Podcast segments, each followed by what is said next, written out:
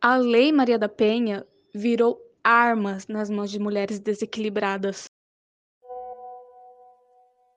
Desequilibradas?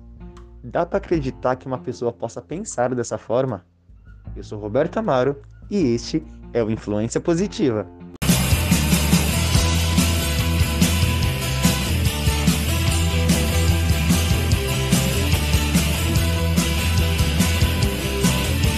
Quando um caso de violência contra a mulher se torna notícia, nas redes sociais podemos ver a manifestação da população com um discurso de ódio. Mas será que as redes sociais influenciam as pessoas a utilizar esse tipo de discurso?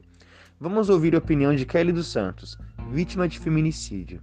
Sim, nas redes sociais é onde mais se encontra o machismo. Eu tenho dois amigos mesmo que ele falava que a mulher não pode ter uma vida independente, ela tem que ser dependente do marido. Então, acho que a rede social aumenta, assim. E era o que o agressor que fez isso comigo também pensava sobre isso. Mas será que isso vem só das redes sociais? Ou será que isso faz parte da cultura machista do Brasil? Vamos ouvir o que a advogada e ativista Tayane Caroline fala sobre o assunto. Eu acredito que isso se trata de um machismo estrutural, tendo em vista a nossa sociedade, cultura, sempre tolerar esse tipo de atitude dos homens. A maioria dos internautas são contra o agressor, fazendo julgamentos e ameaças.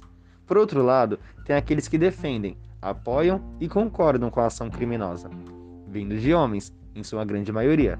Ou seja, dão a eles a liberdade, né, entre aspas, em fazer o que quer, porque todo mundo permite e nem sempre os homens vão ser punidos por essas ofensas e propagações de ódio contra a mulher.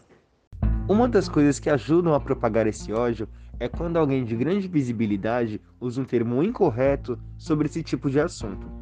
Pode ser até sem más intenções, porém acaba ferindo a vítima, ainda mais em mídias sociais, onde o tom de voz faz toda a diferença. Bom, nesse caso, de modo geral, existe a Lei 13.642 de 2018, que diz que quem comete crime por meio de internet de conteúdo misógino, que propaga ódio ou aversão às mulheres, serão apurados pela Polícia Federal. O termo feminicídio foi utilizado pela primeira vez pela ativista e escritora Diana Russell, em 1976. A nossa convidada Kelly dos Santos compartilhou a sua história. Aí quando foi no dia do meu aniversário, dia 16 de abril de 2019, eu cheguei em casa do trabalho, ele estava escondido lá dentro do quarto, de um banheiro.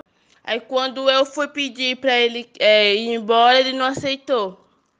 Fui tirar as coisas dele de dentro de casa, aí foi quando eu recebi já os golpes, já, as facadas. Os casos de feminicídio cresceram 22% durante a pandemia do coronavírus, em 12 estados do Brasil. Só no primeiro semestre de 2020, foram registrados 648 casos de feminicídio. As preventivas do crime de feminicídio estão inseridas na Lei Maria da Penha. A pena para o crime de feminicídio é de 12 anos a 30 anos de reclusão.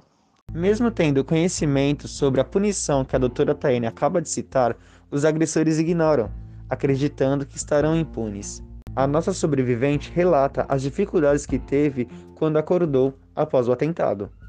Quando eu acordei, o mais difícil que eu tive, quando eu já acordei, já foi no hospital já. O mais difícil foi eu ter que mexer o meu corpo e ver que eu não conseguia movimentar o meu lado esquerdo porque eu tinha sofrido um AVC. Como podemos ver, não se trata sobre uma mulher desequilibrada, e sim sobre um direito civil, onde o criminoso tem que pagar pelos seus atos. Mas o quanto a Lei Maria da Penha é importante? A importância da Lei Maria da Penha, ela está justamente na proteção da mulher no âmbito familiar, que é o local onde mais acontece agressões físicas e morais contra a mulher. E a importância dessa lei está nisso, é acabar, né, cessar, ou até, seja até preventivamente, as agressões e não chegar ao ponto de ocorrer a morte da mulher. Pesquisas afirmam que, em média, 177 mulheres são espancadas por hora no Brasil.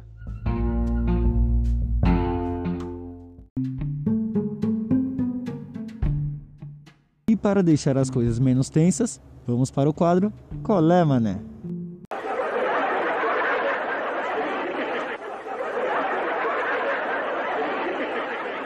Aí você acha mesmo que as mulheres são desequilibradas.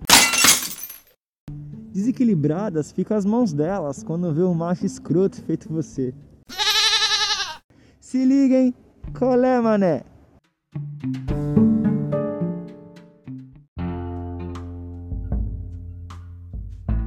E este foi mais um episódio do Influência Positiva. As entrevistas completas vocês podem acompanhar no portal. Abraços, até mais!